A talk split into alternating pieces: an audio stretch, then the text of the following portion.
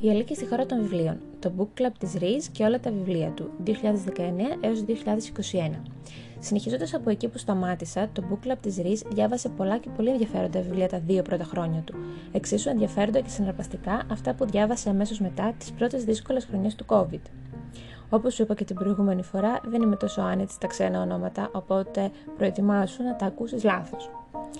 Τα βιβλία του 2019 The Library Book της Susan Orlean. Το ήξερες ότι η βιβλιοθήκη της Νέας Υόρκης κάηκε το 1986 και μέχρι σήμερα δεν ξέρουμε ούτε από ποιον ούτε γιατί. Η συγγραφέας αυτού του βιβλίου, που ψηφίστηκε ως το καλύτερο βιβλίο του 2018 από τις New York Times, αλλά στα ελληνικά δεν έχει μεταφραστεί γιατί εμείς δεν είχαμε τότε να μεταφράσουμε καμία απόχρωση του Greek, ξέρω εγώ, εξερευνά την υπόθεση και εμνεί τα βιβλία, τι βιβλιοθήκε και το ρόλο που παίζουν στις ζωές μας. The Proposal της Jasmine Guillory, Guillory, κάπως έτσι. Μέρος μιας σειράς βιβλίων με γενικό θέμα το γάμο, το συγκεκριμένο δεν είναι και εντελώς αποτρεπτικό, αφορά μια άρνηση σε πρόταση γάμου μπροστά σε πάρα πολύ μεγάλο κοινό, σε ένα στάδιο και πώς επηρέασε μετά την ε, ζωή της κεντρικής ηρωίδας. Εντάξει, δεν έχει κάποιο βαθύτερο νόημα, είναι απλά ένα χαλαρό και πιθανό αστείο βιβλίο. Daisy Jones, Daisy Jones and the Six της uh, Taylor Jenkins Reid. Το άλλο βιβλίο της, «Η επτά σύζυγη της Evelyn Hugo, αφορά μια μεγάλη ηθοποιό του Hollywood. Αυτό αφορά ένα συγκρότημα με όνομα τον τίτλο του βιβλίου που έγινε πολύ διάσημο τη δεκαετία του 70 και έπειτα μια μέρα πήρε την κάτω βόλτα. Γίνεται και αυτό σειρά στο Prime μόνο με πανέμορφους ηθοποιούς, με συμπαραγωγό τη Reese φυσικά και κάπως μου βγάζει μια νοσταλγία που θα ήθελα να διαβάσω ή και απλά να δω. Μπορεί απλά να το δω κυκλοφορεί από τις εκδόσεις Έολος. The Night Tiger της Yangtze, Yangtze Chu. Σε εντελώς διαφορετικό κλίμα και εξαιρετικά ενδιαφέρον ως είδος, έχουμε ένα βιβλίο γεμάτο κινέζικου θρύλους, ένα κανονικό κινέζικο παραμύθι, που αν μεταφραστεί πιστεύω θα κερδίσει πολύ κοινό και στη χώρα μας. Καλά, μπορεί και όχι.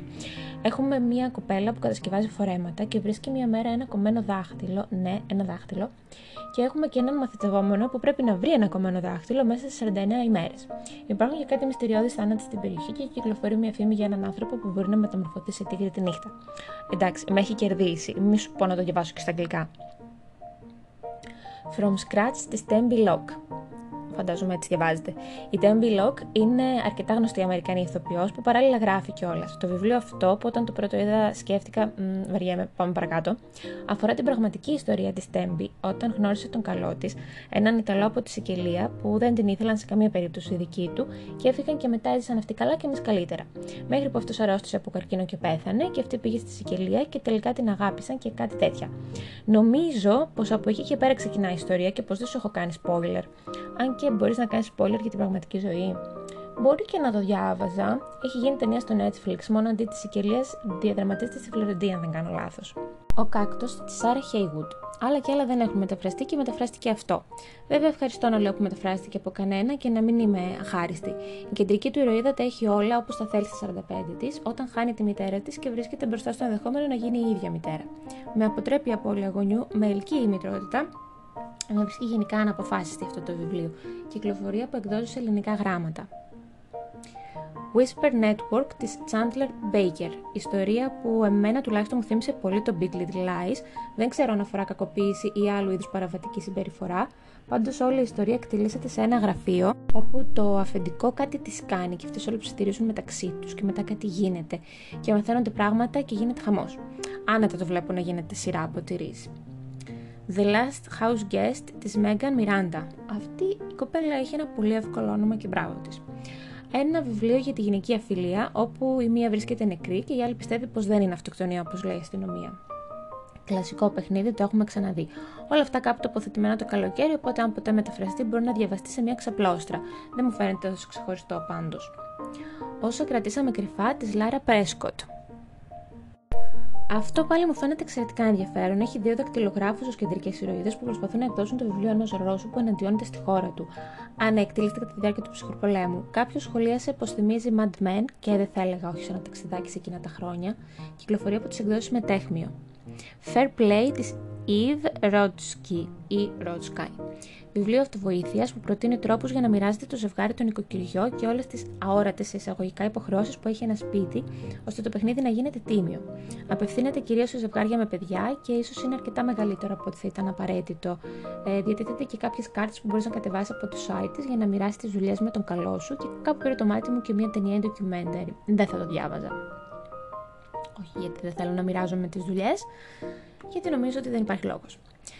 The Giver of Stars της Jojo Moyes. Ελπίζω να διάβασα σωστά. Τι ωραίο βιβλίο είναι αυτό. Γιατί με ρωτάς, είναι κάπου στο κεντάκι της Αμερικής στην εποχή της μεγάλης ύφεσης, όπου μια ομάδα γυναικών αναλαμβάνουν να μετακινούν βιβλία με άμαξα ή κάρο, με άλογο τέλος πάντων, ως μέρος της κινητής βιβλιοθήκης της Eleanor Roosevelt. Η συγγραφέας έχει γράψει το πασίγνωστο Me Before You και τα sequel του. Θεωρώ πως θα μεταφραστεί και αυτό και θα το πάρω οπωσδήποτε όταν γίνει αυτό. Conviction της Mina Denise. Η Άννα ζει μια φυσιολογική ζωή με τον άντρα της και τα δυο τους κορίτσια, ώσπου την παρατάει για την καλύτερη της φίλη και της παίρνει και τα παιδιά, σας παρακαλώ. Και αυτή πνίγει τον πόνο της, ακούγοντας ένα true crime podcast, δικιά μου δηλαδή, ώσπου αναγνωρίζει το όνομα ενός θύματος και πιστεύει πως μόνο εκείνη γνωρίζει τι πραγματικά συνέβη.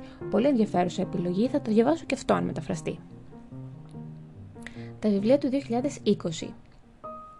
Such a Fun Age τη Kylie Reid. Να σου πω την αλήθεια, δεν πολύ κατάλαβα το ρεζουμέ. Κατάλαβα πως έχει να κάνει με το ρατσισμό, καθώς η μία ηρωίδα είναι μαύρη και η Fun Age είναι μάλλον η ενήλικη ζωή.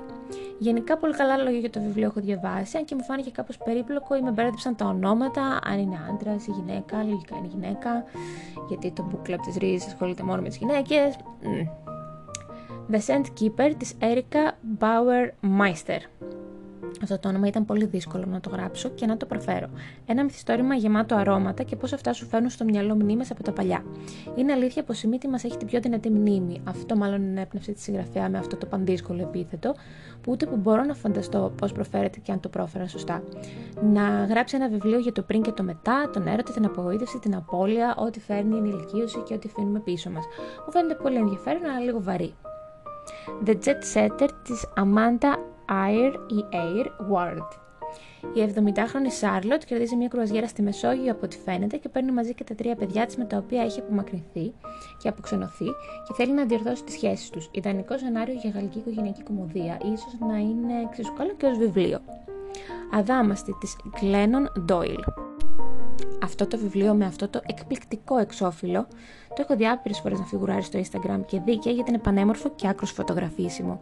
Φαίνεται όμως να έχει και πολύ ενδιαφέρον περιεχόμενο, αφού πιάνει όλα εκείνα τα θέματα που σκέφτεται μια σύγχρονη γυναίκα, σίγουρα όχι μόνο εγώ, για το ποια πρέπει να είναι για να είναι ευτυχισμένη, ως εργαζόμενη, ως νοικοκυρά, ως μητέρα και ποια θα ήταν αν δεν της έλεγε η κοινωνία πω πρέπει να είναι.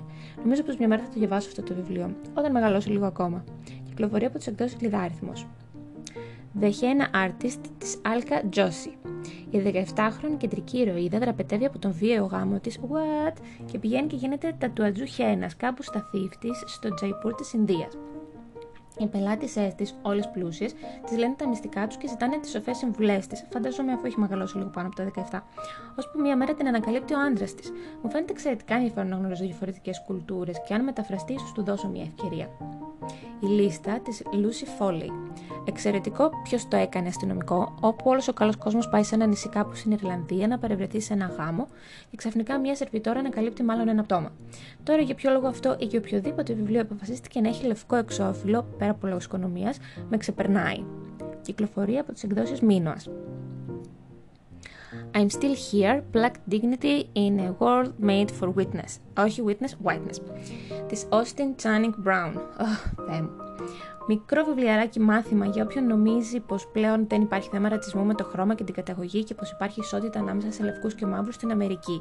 σω μεταφραστεί μετά την ευαισθητοποίηση που ακολούθησε το Black Lives Matter ακόμα και στη χώρα μας. Everything Inside Edwidge Dante Cat. Μάλλον η Ρίζα ένιωσε πολύ την ανάγκη να υποστηρίξει το κίνημα. Ε, είναι και αυτή η, η επιλογή από μαύρο συγγραφέα.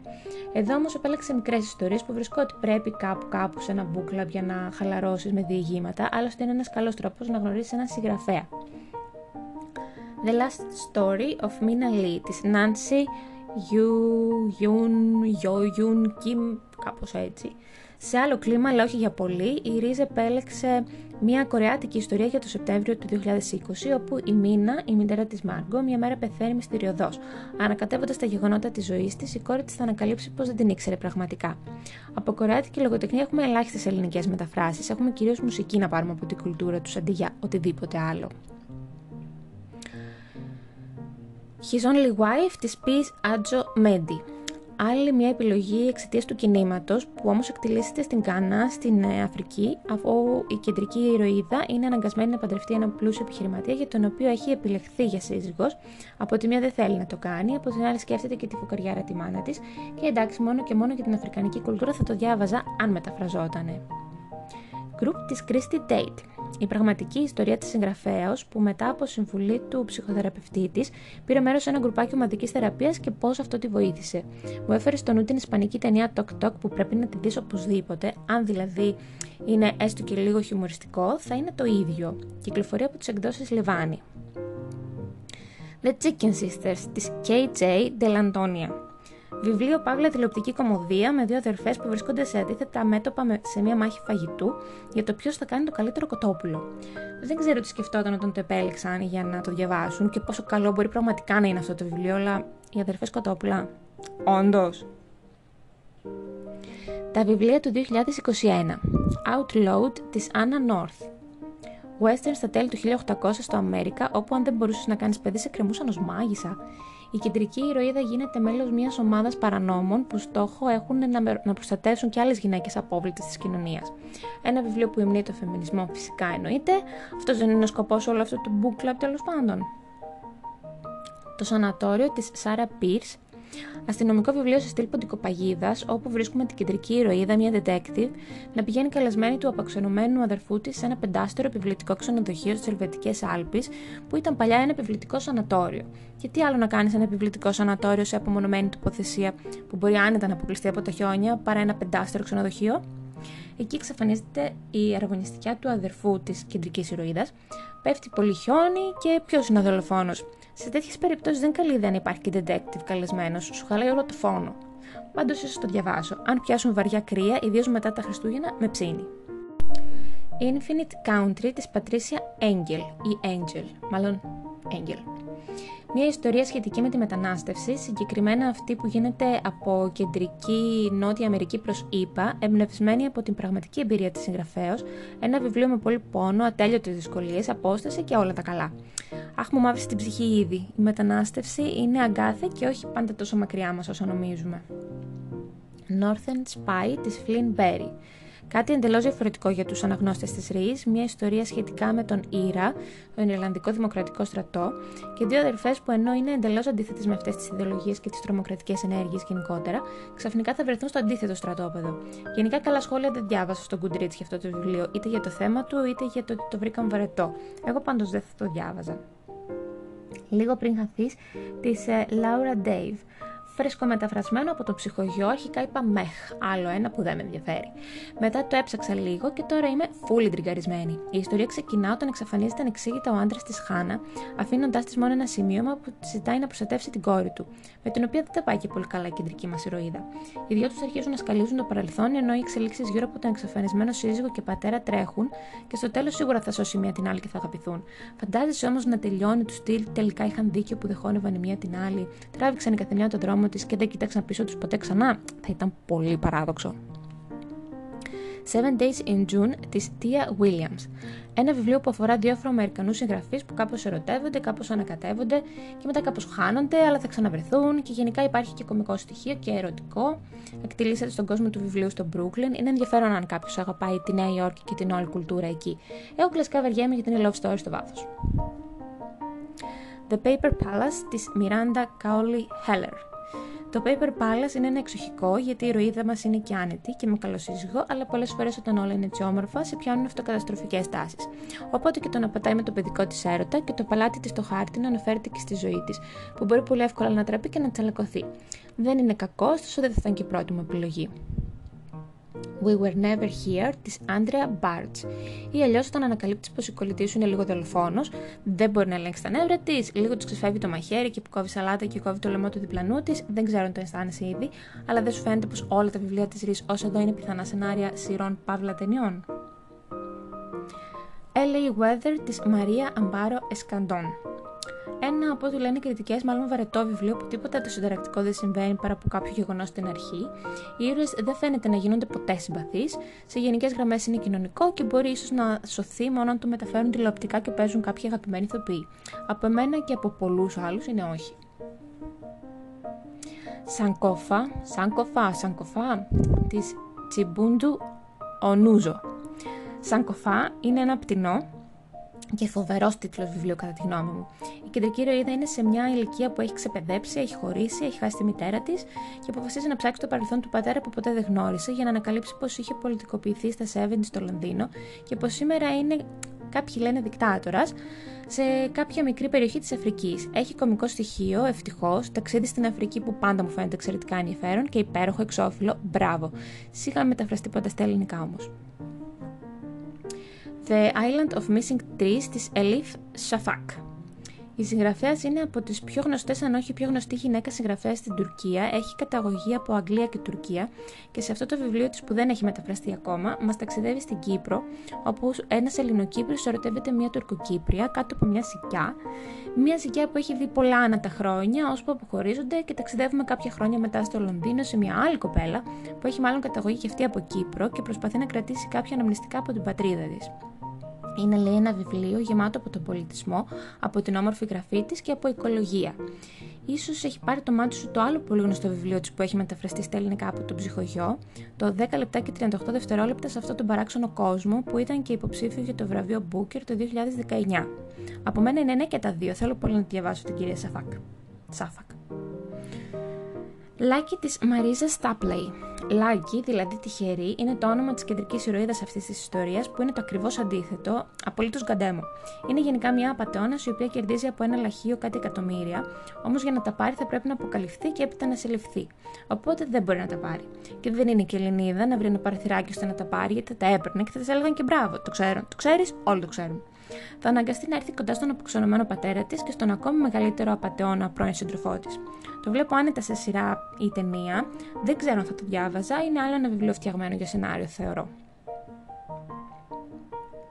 Αυτά ήταν τα βιβλία από 2019 έως 2021 που φαίνεται πως και γραφούν λίγο τα γεγονότα, το κίνημα Black Lives Matter για παράδειγμα, όχι όμως την πανδημία, ευτυχώς θα πω, αλλά και την τάση να επιλέγει γυρίες βιβλία που μπορούν να μεταφερθούν εύκολα, βιβλία που έχουν ένα μέσο όρο 3 στο Goodreads. Και από ό,τι διάβασα και σου μεταφέρω τώρα, ίσως όχι με απόλυτη ακρίβεια, το σύστημά της είναι να κάνει συμφωνία για τα δικαιώματα στη μεταφορά προτού καν επιλέξει ένα βιβλίο για το book club της, άρα τα παίρνει πιο φθηνά. Είναι και βιβλία που όπως σου προείπα είναι ψηλομέτρια, οπότε πιο φθηνά σίγουρα, έπειτα τα κάνει γνωστά μέσα από τη λέσχη της, την καλύτερη λέσχη που έχει υπάρξει ποτέ marketing. Έπειτα βλέπει αν έχουν κοινό τελικά και ουσιαστικές προοπτικές, ώστε στη συνέχεια να επενδύσει τι μεταφορές τους και να γίνει ακόμα πιο πελούσια. Και εγώ κάθομαι στο γραφείο μου στην Κατερίνα και πουλάω παπούτσια που δεν είναι καν δικά μου. Anyway, πες μου, ποια από τα παραπάνω βιβλία σου τράβηξαν την προσοχή και θα ήθελες να διαβάσεις, Μήπως έχεις ήδη διαβάσει κάποιο, ποια θα ήθελες να δεις όταν και αν μεταφερθούν, το είδες στο From Scratch στο Netflix; Και κυρίως πες μου, έχεις διαβάσει ποτέ σου κάποιο βιβλίο από Αφρικανό συγγραφέα, και αν ναι, ποιο; Πες μου στα σχόλια στη σελίδα του post στη χώρα των βιβλίων ή στα social μου που θα βρεις στην περιγραφή του podcast. Σε ευχαριστώ πολύ που με άκουσες.